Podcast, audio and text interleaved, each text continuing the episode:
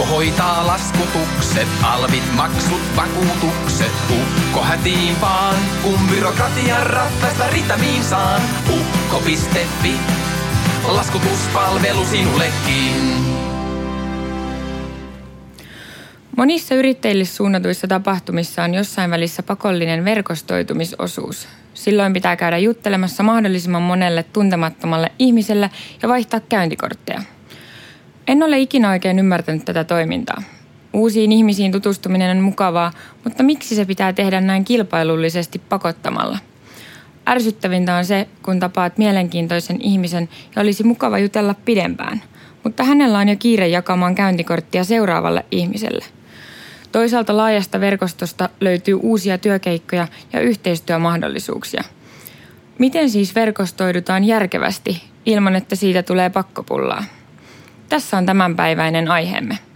Tänään Kevyt yrittäjyys-podcastissa meillä on vieraana ihmissuhdetaitokouluttaja ja diplomi-insinööri Karla Nieminen. Olli ja Karla keskustelevat muun muassa verkostoitumisesta, ihmissuhdetaidoista ja Tinderistä. Laskutuspalvelu sinullekin. Tervetuloa Ukko.fin kevytyrittäjyys podcastin seuraan taas. Meillä on tänään vieraana Karla Nieminen. Tota, haluaisitko ihan aluksi kertoa, kuka olet ja mistä tulet? Joo, terve ja tosi kiva olla mukana podcastissa. Eli olen Jäämurtajat Oy-nimisessä yrityksessä yrittäjänä ihmissuhdetaitokoulutuksia pidän tosi käytännöllisiä, että se käytäntö on mun juttu. Luentoja, kursseja, jonkun verran myös yksityisvalmennusta. Esimerkiksi miten antaa hyvä ensivaikutelma, miten kehittää itsevarmuutta, miten flirttailla tai neuvotella tai myös verkostoitua yrittäjänä. Tällaisia aiheita koulutan. Eli aika laajasti kaikki, että miten ihmisten, ihmiset toimii toistensa kanssa. Joo. Eli tota, niin, eli mulla on täällä listattuna, että, että ootko, niinku, ootko enemmän verkostoitumiskouluttaja vai sellainen flirttailukouluttaja kautta pelimieskouluttaja, onko noin sellaisia niin kuin Mä oon molempia todellakin. Se on muuten aika hauska, kun mä oon nyt vierailut parissa podcastissa, niin sitten aina ne haastatte, haastattelijat on kysynyt multa kaikki pelimieskysymykset silleen, että ei tarvi vastata, jos et haluu, mutta mä voisin kysyä tällaisen pelimieskysymyksen. Ja mä oon sanonut, että hei mä koulutan noita, mä kirjoitan noista toi mun työ. Mm. Kyllä mä mielelläni niistä puhun ja vastaan niihinkin, että mä pidän ihan molempia. Että tietty firmoille sit se on enemmän näitä verkostoitumisjuttuja ja ehkä yksityishenkilöt enemmän kysyy näitä pelimies-flirttailukysymyksiä. Joo, eli sä oot kirjoitat paljon, olet kirjoittanut blogia paljon ja sitten julkaissut kirjaa ilmeisesti viime vuoden puolella. Tämän vuoden, Tämän vuoden. ihan alussa tuli Olet hyvä tyyppi, opas sujuviin ihmissuhteisiin Otavalta. Eli se oli kyllä semmoinen pitkäaikainen haave, siistiä saada toteutettua. Mitä se kirja käsittelee? Siinä on todella käytännöllisesti ne osiot on tämmöinen oikeanlainen asenne sujuviin ihmissuhteisiin, ensivaikutelma – itsevarmuus, keskustelutaidot, ihan mitä sanoo, miten aloittaa keskustelu, puheaiheet ja ystävystymiseen, tutustumiseen, yhteydenpitoon. Tosi konkreettiset semmoiset, teen näin, kokeile tota, sanon näin melkein, ei nyt ihan ole repliikkilistaa, mutta melkein. Et se on mun semmoinen, mihin mä itse joskus nuorena turhauduin, kun ei annettu käytännön vinkkejä, niin mä halusin laittaa kunnon sellaiset käytännön vinkit. Miten sä oot sitten itse päätynyt niin kun, kouluttamaan näistä aiheista? Mikä on sun tarina, että Joskus yläaste iässä mä huomasin, että ei se vanheneminen pelkästään opeta niitä ihmissuhdetaitoja. Eli mä olisin halunnut, että mulla olisi ollut enemmän kavereita. Mua kiinnosti kyllä flirttailukin siinä vaiheessa, mutta käytännön puoli oli vähän jäänyt. ja sitten mä niin kuin joskus nuorempana mä olin niin kuin ihan ala-asteikäisenä, mä olin miettinyt, että ainahan kun vanhenee, niin oppii asioita vähän itsestään. Mutta sitten mä tajusin siinä, että ei se itsestään toimi ja innostuin Jenkkiin self-help-kirjoista liittyen ihmissuhdetaitoihin. Ja siitä sitten 10 vuotta, 10-15 vuotta niitä lueskelin ja harjoittelin ja diplomi-insinööriksi on opiskellut jännittävästi ja siinä sitten opintojen aikana innostuin, että olisi mahtava niitä vinkkejä jakaa muillekin. Ketkä sitten sulla on ollut semmoisia niin omia henkilökohtaisia guruja, kenen kirjoja sä oot lukenut tai mitkä on vaikuttanut eniten siihen, että mitä sä itse teet? Joo, mä, mulla ei ole ikinä ollut yhtä sellaista. Mä oon miettinytkin sitä, kun monella ihmisellä on aina se yksi semmoinen ykkösidoli. Niin mulla on ollut pari sellaista tosi tärkeää. Yksi on esimerkiksi Keith Ferrazzi, tämmöinen Never Eat Alone verkostoitumiskirja. Jokaiselle työssä käyvälle yrittäjälle, kaikelle suosittelisin. Siinä on tosi hyviä vinkkejä verkostoitumiseen ja ystävystymiseen. Eli Keith Ferrazzi, tämmöinen italian-amerikkalainen verkostoitumiskuru. Sitten Neil Strauss, joka kirjoitti tämän pelimieskirjan, sen kuuluisimman, niin hänellä, hän avasi omia silmiään. No Mark Manson on sitten tämmöinen entinen pelimieskouluttaja myös, joka on tosi hyvä, hyvä ihmissuhdetaitojen taitojen kirjoittamisessa ja opettamisessa. Sitten on Louis P. Frankel kirjoittanut semmoisen kuin Kiltti tyttö ei pääse pomoksi. Ja no suomalaisista vaikka Esa Saarinen ja Jari Sarasvuo, niin heilläkin on kyllä paljon hyvää viisautta. Joo, tuossa huomasin just, että suurin osa noista on kuitenkin ulkomaalaisia kirjoittajia. Tuntuu jotenkin, että Suomessa toi, no itse asiassa viime aikoina on selkeästi ruvennut tulee enemmän tuommoista niin itsensä parantamiseen liittyviä juttuja. Että se on niin kuin selvästi trendin, trendin harjalla nytte. Että sitä on, just puhuttiin yhdessä aikaisemmassa jaksossa siitä, että miten ollaan niin kuin aikaisemmin ollaan puhuttu, on niin kuin fitnessjutut ja, ja näin laihdut päivässä tyyliset jutut niin kuin ollut nosteessa ja nyt tuntuu, että enemmän mennään niin kuin vielä – henkisempiin taitoihin tai sellaisiin taitoihin, mistä niin yleisesti enemmän hyötyy. Niin onko, tota, onko Suomessa muita ihmisiä, jotka tekee niin kuin tällaista ihmissuhdekoulutusta tai verkostoitumista koulutusta niin kuin päätyönään tai jotka yrittää siinä niin kuin lyödä täysillä läpi? Onhan näitä kyllä. On tosiaan, että se on hyvä kysymys, että kuinka just mahdollista se on, että kyllä se aika monella on sivutoiminen ja itselläkin on silleen, että mä aina projektina osa-aikaisesti tehnyt myös insinöörihommia tarpeen tullen, että ja se on tavallaan tuonut aika hyvää rentoutta siihen, että ei ole sellaista, että apua, mistä mä saan ruokaa, haluatko oppia verkostoitumisesta. ei ole niin semmoisia tilanteita. Niin tota, onhan niitä, siis kyllähän näitä riittää, mutta se on kyllä, Suomi on pieni maa ja pieni kansa ja jos mä olisin halunnut vaikka rahaa tehdä, niin olisi kannattanut DI-hommissa olla se kymmenen vuotta, eikä vaan hairahtua tämmöiselle ihmissuhdetaitohommaan, että kyllähän se on vähän pieni se volyymi kyllä, että ei siinä mitään ehkä suuria omaisuuksia ole, mistä sitten olisi hirveä kasa jotain ammattilaisia kilpailemassa. Joo, ja siinäkin niin kuin, mitä olen itse perehtynyt aiheeseen, niin kuitenkin itsensä brändääminen on tosi, tosi niin kuin tärkeä juttu siinä, että, että jos on asiantuntija, niin miten, miten ihmiset ostaa just sulta – että niin kuin säkin ollut paljon mediassa esillä, että jos miettii, että kuka tekee tällaista itsensä, niin kuin, itsensä kehittämistä ihmissuhteiden osalla, niin silloin se on se, Karla tekee sitä. Mahtavaa, miten, jos on tavoittanut. miten sä oot, oot sä sattumalta päätynyt siihen? No ei todellakaan.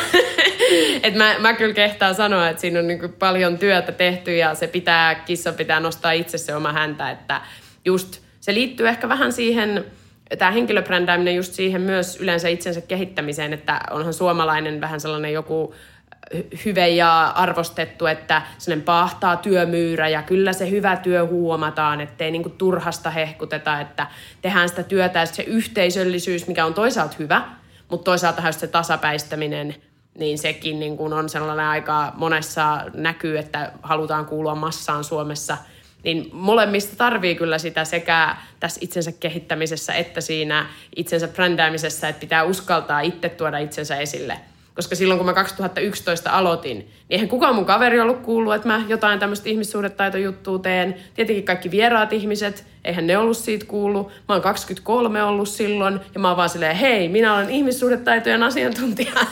niin pakkohan se on niin itse aloittaa, ei sitä kukaan muu aloita. Ei se silleen mene, että yksi päivä vaan herää ja sitten ihmiset soittaa sulle, että hei Karla, sinä olet ihmissuhdetaitojen asiantuntija. Että kyllä se on niin itse sitä näkyvyyttä hommattava. Ja sitten mä oon just miettinyt koko ajan tosi pitkällä tähtäimellä, koska sehän rakentuu pikkuhiljaa. Joo, mutta miten sitten kun tiedät, että moni ajattelee tässä vaiheessa, että tämähän on sulle tosi helppoa, että, että, niin kuin, että sä pystyt tähän, mutta ei, ei niin kuin, on vaikka joku ihminen on tosi ujo eikä halua esiintyä tai olla esillä ollenkaan, niin onko sellaisen ihmisen mahdollista brändätä itseään? On todellakin brändätä itseään ilman muuta, että, että sehän on, mä oon introvertti kuitenkin perusluonteeltani, että mä rakastan sitä, että mä oon pari päivää viikossa jossain esiintymässä tai juhlissa tai näen kavereita pari päivää viikossa, mutta en missään nimessä viisi tai seitsemän päivää viikossa, että se olisi ihan liikaa, että mä tarvitsen sitä mun omaa aikaa.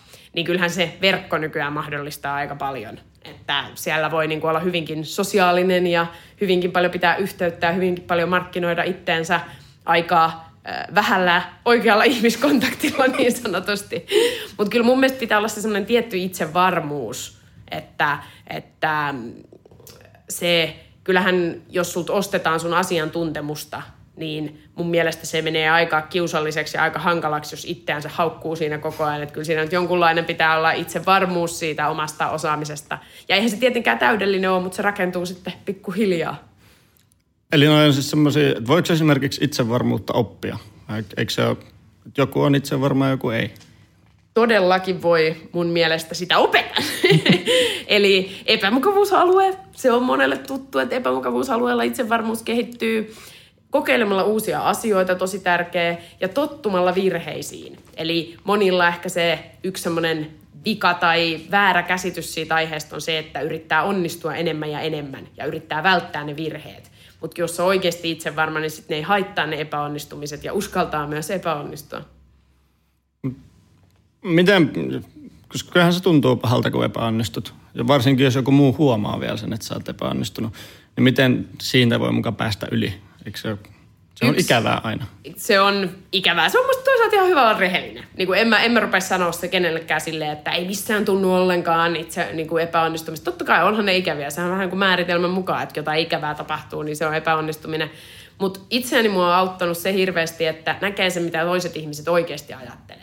Toiset ihmiset ajattelee itseään oikeasti, ei minua ja minun ongelmia, niin luopuu siitä ajatuksesta, mikä monella on, että jos mä mokaan, niin koko sali miettisi vaan, että siellä se Karlan vetskari oli auki, tai Karla unohti sen yhden slaidin tuosta välistä, tai, tai kylläpäs Karla eilen oli nolo, kun hän pyysi sitä treffeillä sitä tyyppiä, se ei suostunut, kun ketään ei kiinnosta. Ihmiset voi yhden tai kaksi lausetta kommentoida tai niin yhden minuutin miettiä sitä, mutta ei ketään kiinnosta.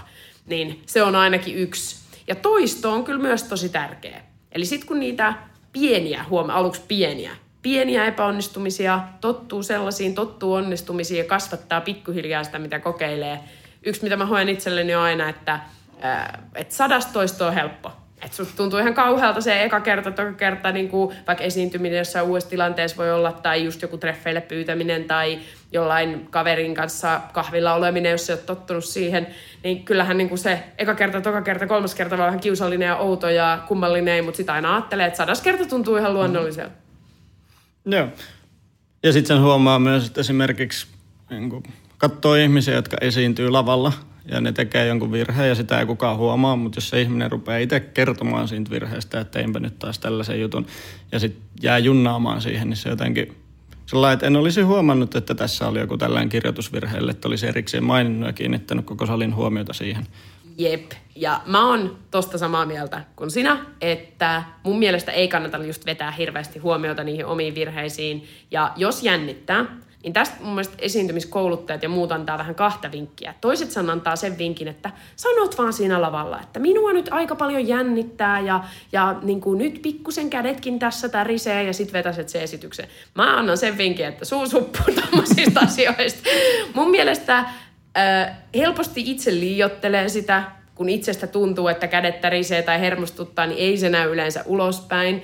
Ja minkä takia me just vedetään huomiota niihin omiin hermostumisiin tai virheisiin on se, että me toivotaan, että me saadaan sympatiaa hirveän useinhan siinä tilanteessa ei käy niin, jos itse niistä virheistään puhuu, että saisi sympatiaa, vaan muita vaan ärsyttää. Että miksi sä tuhlaat meidän aikaa, minkä takia sä noit epäolellisuuksia puhut, tai sitten tilanteesta tulee tosi kiusallinen, kun ihmiset haluaisi katsoa sitä esitystä ja sitten joku on siellä, että nyt minua hirveästi jännittää ja unohdin kalvotkin ja niin kuin parempi vaan tehdä se asia, mitä sinne on tullut tekemään ja fake it till you make it. Mä uskon kyllä siihen. Joo. Ja sitten just sama, että jos... Uh ei kannata ehkä aloittaa esiintymistä sillä, että kertoo, että ei ole harjoitellut sitä tai että ei ole kerennyt valmistautumaan, vaan menisi suoraan, suoraan sinne, mitä on tullut tekemään. Joo, yksi kaveri, semmoinen kuin Vladimir Heiskanen, hänellä on tämmöinen Valtsun terveysblogi, niin hän, en tiedä löyskö hän sen jostain, vai oliko hän oman eron leimaus. Hän sanoi, että anteeksi pitää pyytää silloin, kun oikeasti niin kuin haluaa pyytää anteeksi, että on loukannut. Ei silloin, kun itse haluaa sympatiaa. Eli just se, että anteeksi, kun en ole valmistautunut tai muuta, niin eihän siinä oikeasti niin kuin ole mitenkään pahoillaan, vaan siinä haluaa vaan itselle sympatiaa, mm. niin se on vähän väärä paikka silloin pyydellä anteeksi. No. Onko sinulla mitään omia esimerkkejä, milloin sä oot itse mukannut pahasti tai miten sä oot tehnyt jotain konkreettisia virheitä? Se onkin hyvä, että kun niitä tapahtuu koko ajan, ja sitten ehkä mä oon kouluttanut omat aivot aika silleen, että aina kun tapahtuu joku sellainen, niin mä en keskity siihen. Koska sehän on aina siitä tilanteesta vaan pieni prosentti. Mutta koko ajanhan niitä tapahtuu. No yksi on ihan, mennään takaisin tänne treffailumaailmaan, vaikka joku Tinderin käyttö kun itse olen Tinder-treffeillä käynyt ja käyttänyt Tinderiä, niin jollain mun kavereilla on semmoinen oletus, että varmaan mä niinku kirjaudun sinne Tinderiin, sit mä siinä yhden kerran swipeaan ja sit mä oon silleen, tässä minulle täydelliset treffit ja mä menen sinne treffeille ja oli tosi kiva. Mutta oikeastihan se on sitä, että siinä koko ajan tulee kaikki ohareita ja koko ajan tulee jotain sellaista, että joku on jotenkin epäkohteliasta joku ei vastaa ja näin edelleen. Ja sitten se on se suomista löytyy ne onnistumiset ja sitten itse vaan keskittyy niihin, eikä märehtimään niitä epäonnistumisia. Tai jos just lavalla jossain esityksessä käy jotain, niin kuin joka esityksessä käy jotain. Itse asiassa nyt tuli mieleen konkreettinen. Mulla oli väärät slaidit yhdessä seminaarissa. Mä olin ollut puhumassa äh, vähän niin kuin samasta aiheen useammassa seminaarissa – ja sitten jostain syystä, mä käsittämättömästä syystä, mä olin lähettänyt ihan oikeat slaidit sinne, mä olin kaivannut mun yhden aiemman seminaarin slaidit sinne, mikä oli aika outoa. Mm. Mutta sitten mä huomasin siinä jossain välissä puolessa välissä sitä esitystä, että ei vitsi, nämä on väärät slaidit. Ja siinä mä kyllä yllätyin, niin mä sanoin sen niin kuin ääneen, että hupsista väärät slaidit. Sitten mä ajattelin, että no ihan turhaa, kun se oli kuitenkin vähän sama aihe, niin ihan turhaa siinä sitten viedä ihmisten aikaa ja vaihtaa ne slaidit, niin mä vedin sitten niillä. Mutta ei sekään ollut mikään tavallaan se oleellisin osa siitä, että se oli yksi pieni prosentti sitä tilannetta, mutta ei se ollut se koko tilanne. Joo, ja sitten just sen, että mistä jostain LinkedInistä luin vähän aikaa sitten, että minkä takia niin just se, että sä teet asioita ja teet päätöksiä on hirveän tärkeää. Että jos sä pelkäät virheitä, niin yksi esimerkki, että on sata päätöstä, mitkä pitää tehdä, sä rupeat miettimään niitä kaikkia jatkuvasti ja niin kuin pohdit ja pidät huolta, että yksikään niistä ei mene pieleen, niin sä kerkeät tehdä tyyliin 30 päätöstä ennen kuin ne on vanhentuneita jos sä teet ne kaikki päätökset niin kuin nopealla aikataululla, niin 70 prosenttia onnistuu, mikä on aika normaalia, niin sitten sulla on 70 oikein tehty asiaa suhteessa siihen, että saisit tehdä 40 asiaa varmasti oikein.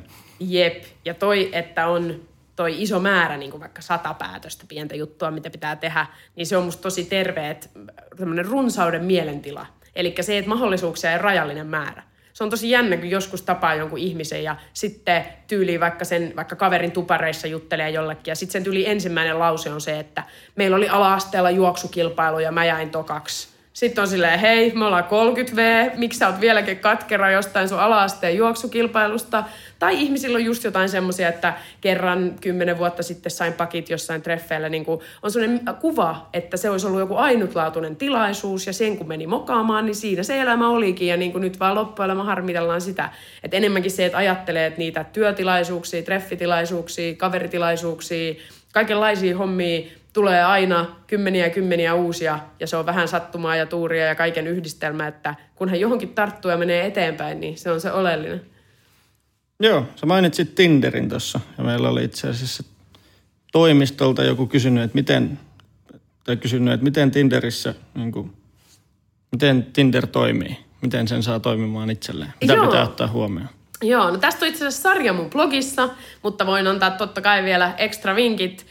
Um, Yksi olisi se, että kuviin pitää panostaa. Musta, mä itsekin vähän tein sen virheen ja musta tuntuu, että se on aika yleinen, kun mä oon kuullut, kun ihmiset menee ekaa kertaa Tinderiin, niin ajattelee sillä lailla, että, että jotenkin että onhan nämä kuvat nyt vähän tämmöisiä epätarkkoja tai vanhoja tai vähän tämmöisiä, mutta, mutta ei se niin tarkkaa, kun sitten mä tutustun niihin ihmisiin. Mutta eihän se toimi niin, koska siinä on mon, monia satoja ihmisiä, niin sieltä on pakko tavallaan, ei tarvi olla mitenkään maailman paras, parhaat kuvat, tai ei todellakaan kannata just mitenkään olla erinäköinen niissä kuvissa kuin oikeasti, mutta se, että ne kuvat on niin onnistuneita kuvia, teräviä, hyviä kuvia, niin se on kyllä semmoinen edellytys, että sitten siellä voi edes sen verran erottua, että sitten päätyy treffeillekin joskus. Eli ensin mä kyllä panostaisin pikkusen niihin kuviin.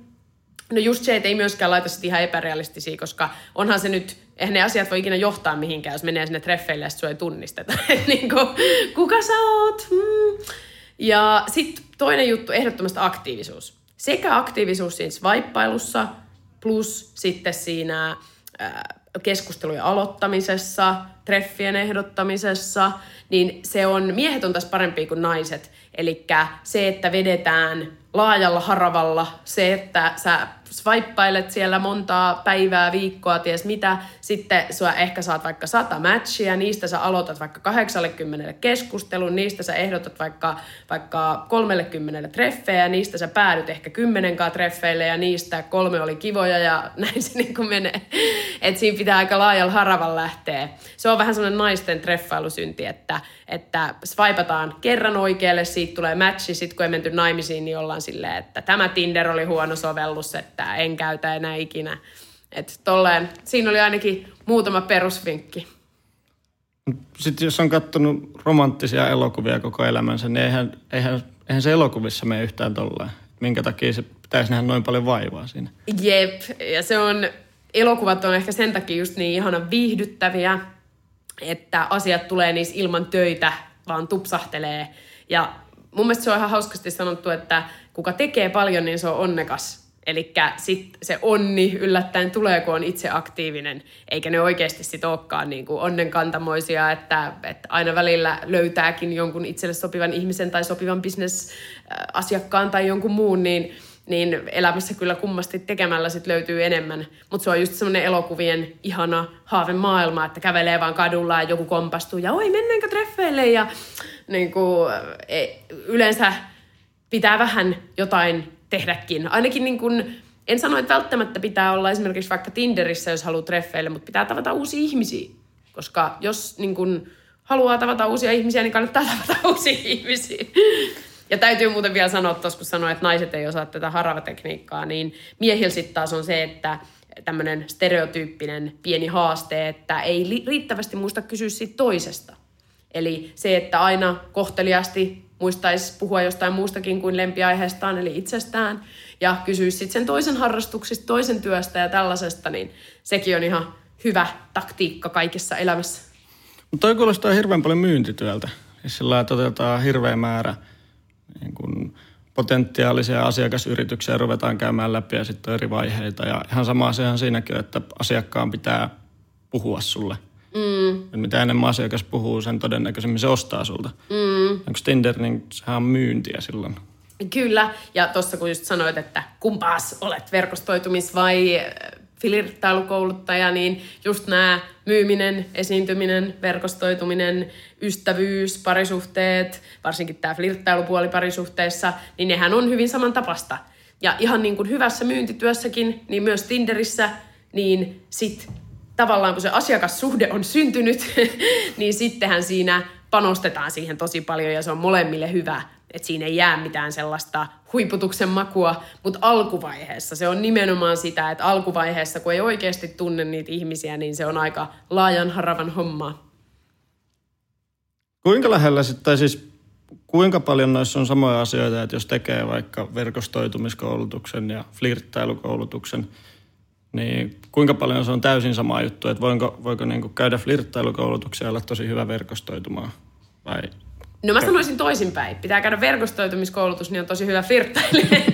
Koska ähm, mä aina sanoin, jos joku sanoo, että hän haluaa vain verkostoitumis, ei kun vain flirttailukoulutukseen, niin mä sanon aina, että kyllähän ne on niin kuin esitiedot ja kaikki ystävystymistaidot tai verkostoitumistaidot.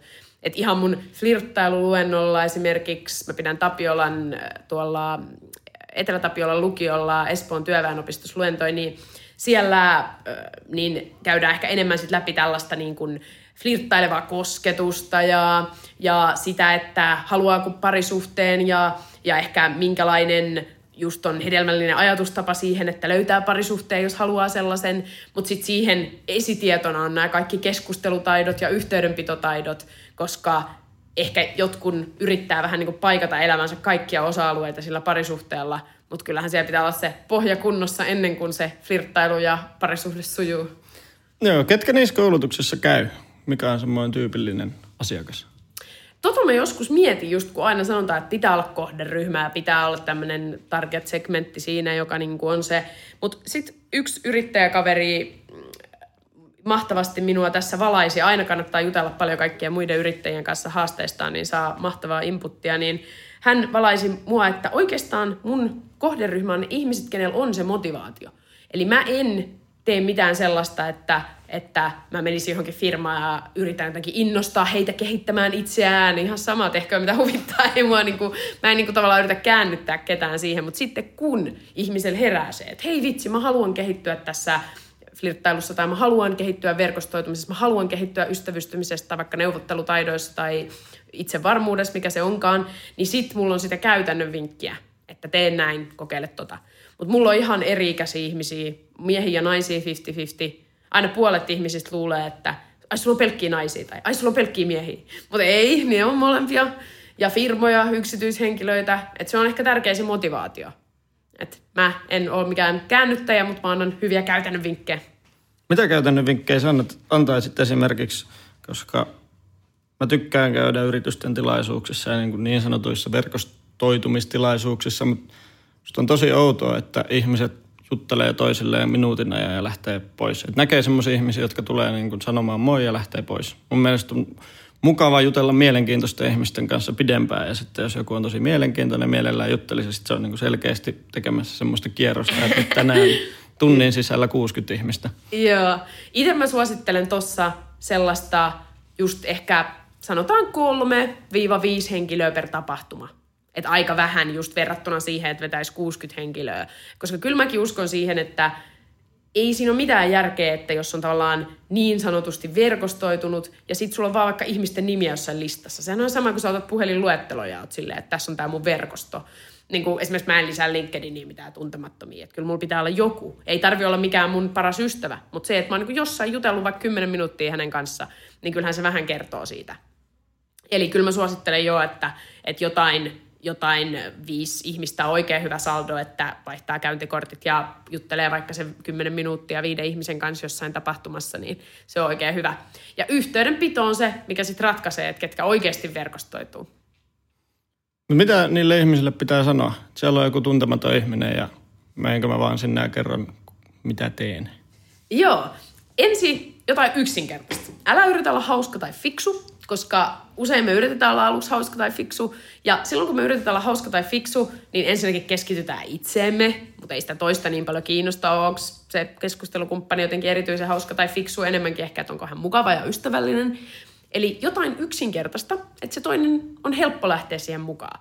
Helposti, jos yrittää olla hauska tai fiksu, niin tulee jotain tosi monimutkaista. Eli se, että se on jotain yksinkertaista, niin se on tosi tärkeää.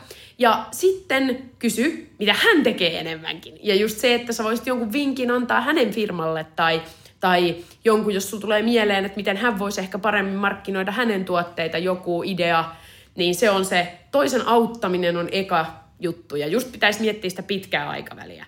Eli miettii sitä, että mä nyt autan tätä ihmistä ja ehkä vuoden parin päästä hän auttaa mua tai sitten ei, mutta mä ainakin sain auttamisen iloa niin se on tärkeää. Ja yksi aika jännä juttu, mikä mulle tuli mieleen, niin mä oon myös huomannut nykyään jossain tapahtumissa ihmisiä, jotka vetää tämän vähän yli.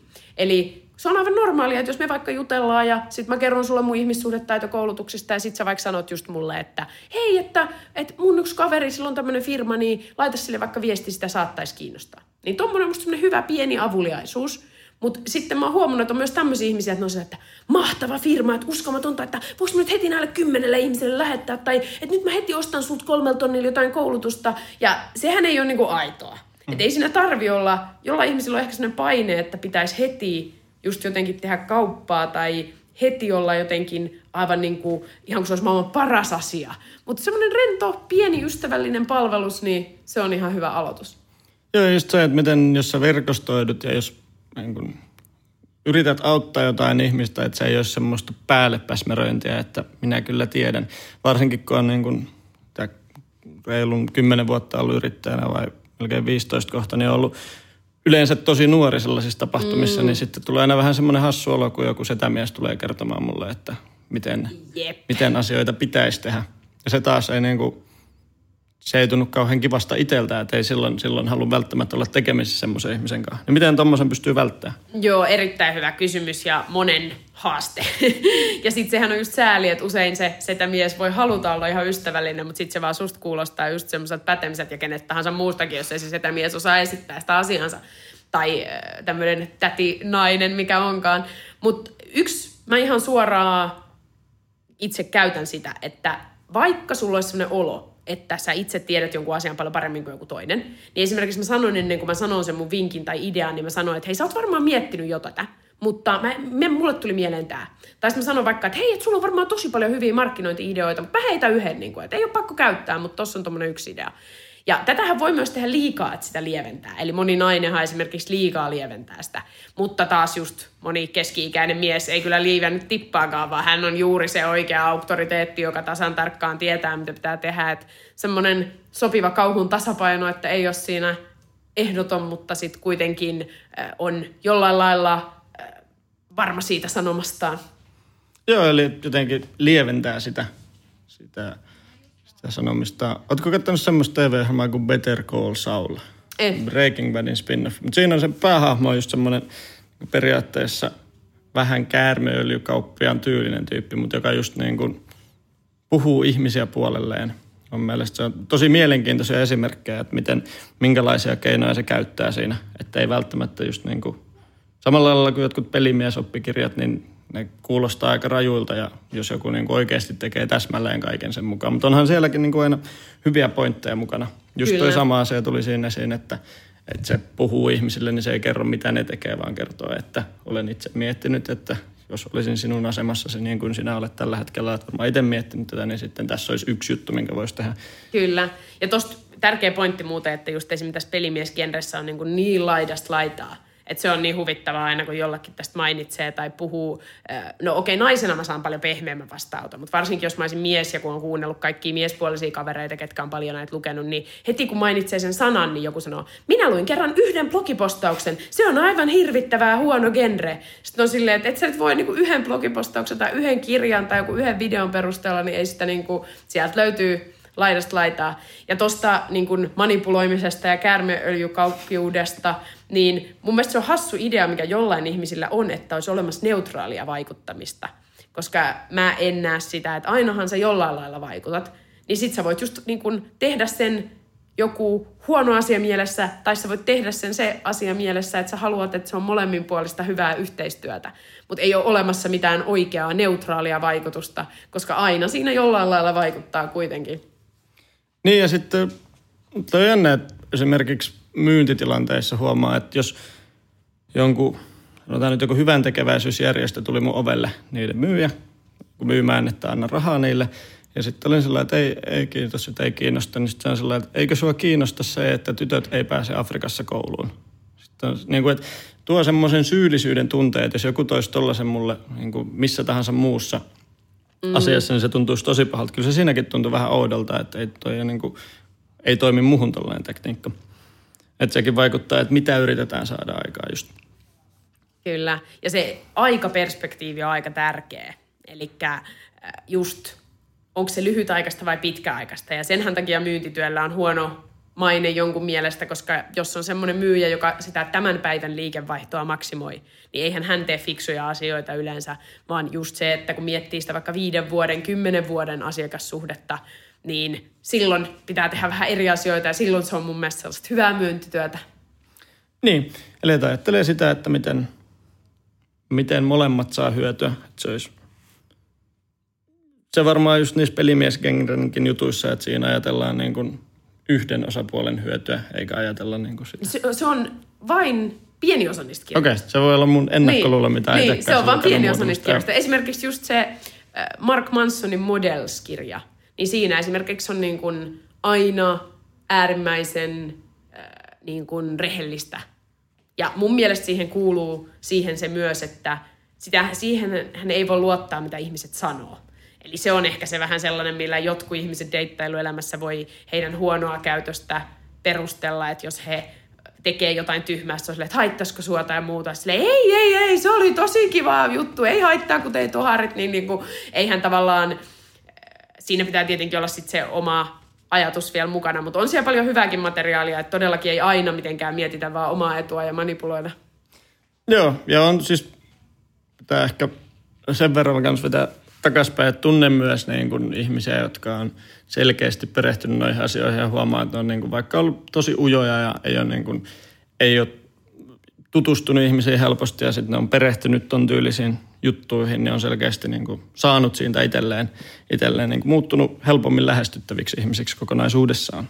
Kyllä. Ja se, mitä mä haluaisin just tuoda mainstreamiin, on se sellainen todella käytännöllinen ote, mikä niissä pelimieshommissa on koska se auttaa tosi paljon just kaikessa ystävystymisessä ja verkostoitumisessa ja kaikessa, että se koulutus ei ole sitä, että puhutaan jostain filosofiasta luokassa. Sehän on ihan hyödyllistä, että puhutaan filosofiasta luokassa, mutta siihen tarvii rinnalle sen, että ollaan oikeasti siellä kadulla tai baarissa tai, tai verkostoitumistapahtumassa ja oikeasti aloitetaan niitä keskusteluja ja oikeasti tehdään follow-uppeja ja oikeasti pidetään yhteyttä, niin siinä vaatii jotain muutakin kuin sen filosofiakeskustelun.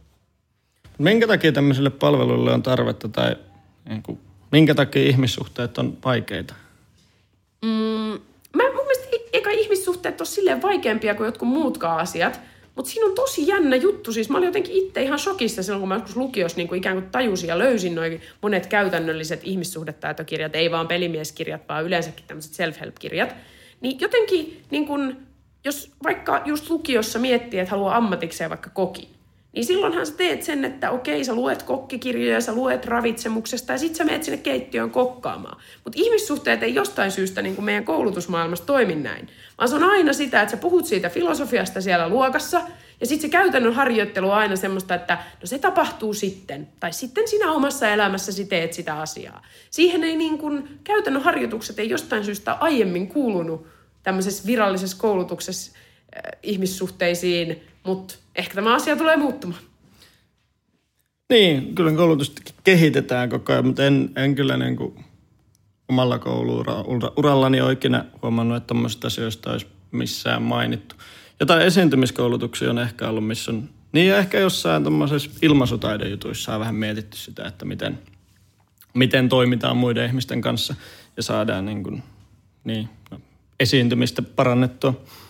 Joo, kyllä ne vähän liippaa sitä läheltä. Ehkä yksi syy on se, että kun nämä ei kuitenkaan ole niin analyyttisiä asioita, että ei ole oikeita vastauksia. Mutta mun mielestä se on huono vastaus, että sitten jos vaikka joku kysyy, että hei, miten mä voin aloittaa keskustelun Tinderistä, tai miten mä voin aloittaa koulussa kaverille keskustelun, tai miten mä voin työpaikan kahvihuoneessa aloittaa keskustelun, niin huono vastaus on, että se riippuu tilanteesta tai että on eri tapoja, tai että ei ole yhtä oikeaa tapaa, niin ei se niinku auta yhtään. Että mun mielestä se, että heittää vaikka kymmenen kohan esimerkkilistan tai kymmenen eri tapaa, miten keksiä keskustelun avauksia konkreettisesti, niin se auttaa aika paljon enemmän.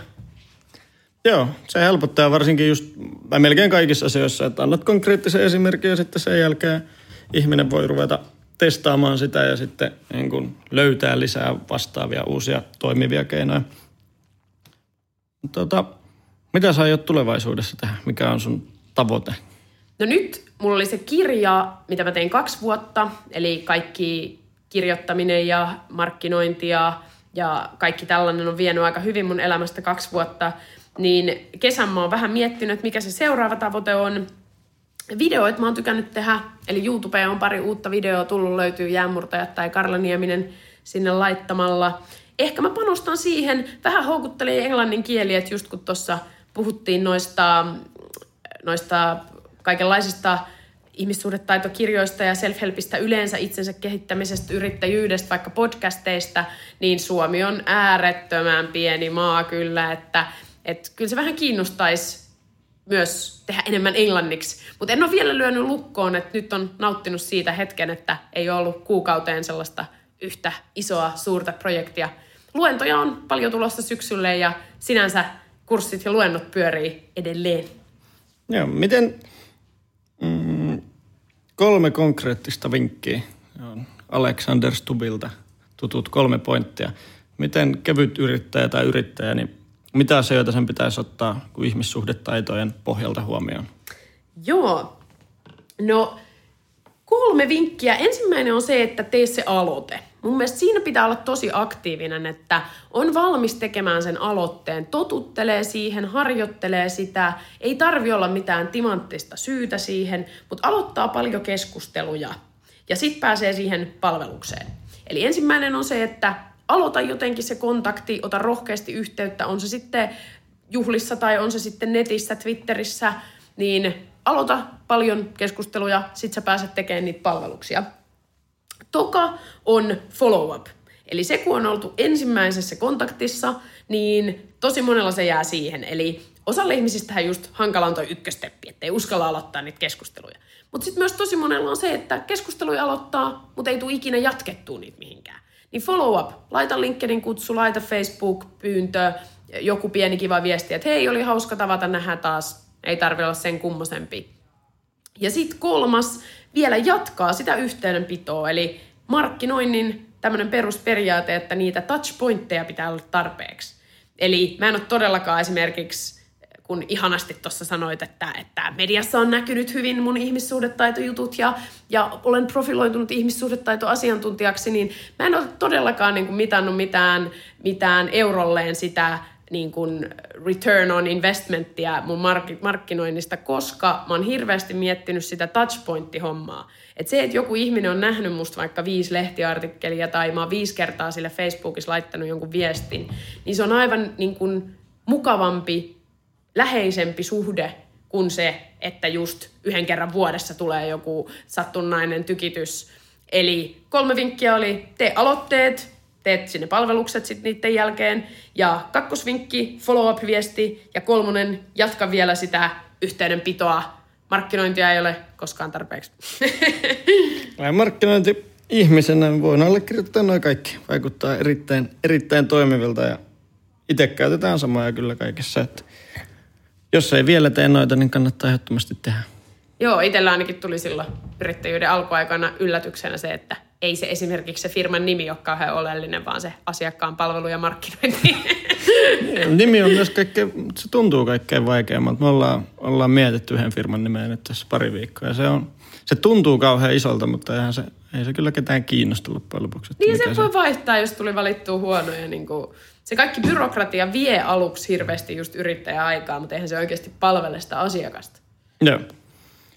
Miten sut saa kiinni nyt kun meidän sadat ja tuhannet kuuntelijat haluaa ostaa sulta konsultointia tai tulla koulutukseen, niin miten, miten sut saa kiinni? Tervetuloa karla at jaamurtajat.fi.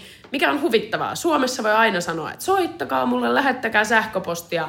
Kuulijoista yksi tai kaksi lähettää. se on hauska. Välillä mä oon seminaareissakin ollut ja sitten sanoo silleen, että joo, kuka tahansa haluaa kysyä ihan mitä vaan, niin laittakaa sähköpostia. Jos ton sanoo englanninkielisessä seminaarissa, maili on ihan tukas. Sen sanoo suomenkielisessä seminaarissa, yksi tai kaksi laittaa viestiä maksimissaan. Eli saa laittaa sähköpostia, blogin kautta voi lähettää kysymyksiä jäänmurtajat-sivulta. Kirjalle löytyy omat sivut ole hyvä, olet hyvä tyyppi.fi. Sieltä löytyy paljon asiaa. Facebookissa voi seurata. Kyllä, musta on vaikea ehkä välttyä siellä somesta. Ja laitetaan kaikki nuo samat linkit myös tähän tota, podcastin kuvaukseen. Tämä oli hauskaa. Mä kiitän tosi paljon, että tulit meidän vieraaksi tänne. Kiitos, oli hauska olla vierailu.